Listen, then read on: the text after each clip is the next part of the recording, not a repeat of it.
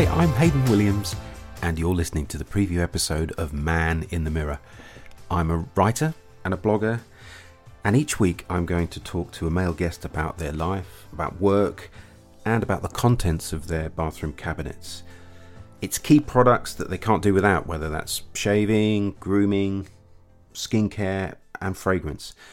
I think part of my reason for doing this is actually just to find out a bit more information. I think to, to have these kind of conversations about products in this sort of conversational setting could be really good. I mean, thinking about going into shops, it's not always easy to get um, information on, on, on men's products. And if you go into some of the big department stores, often the men's grooming and skincare and fragrance are sort of hidden away a bit, and the, the staff don't always have you know as much knowledge as um, as they do about the, the sort of women's products. And obviously, there's still men's media, there's there's magazines and, and websites, but I think there could be real value in in just an exchange and, and, and having a chat about products that, that work for the guests. So I think that's my motivation for doing it. And I think actually there's a sort of broader point as well, as well as talking about the actual products.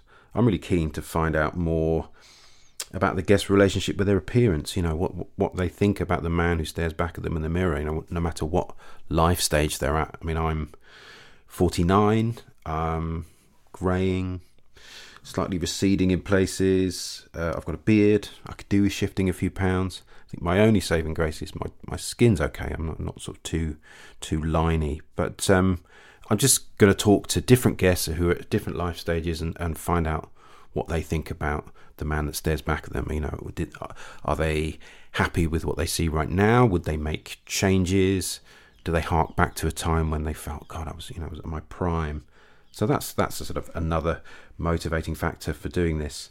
Some of the guests you're going to um, you're going to hear along the way. There's uh, journalists, there's brands owners, there's retailers, there's a male model. Um, all those to come in the next few weeks.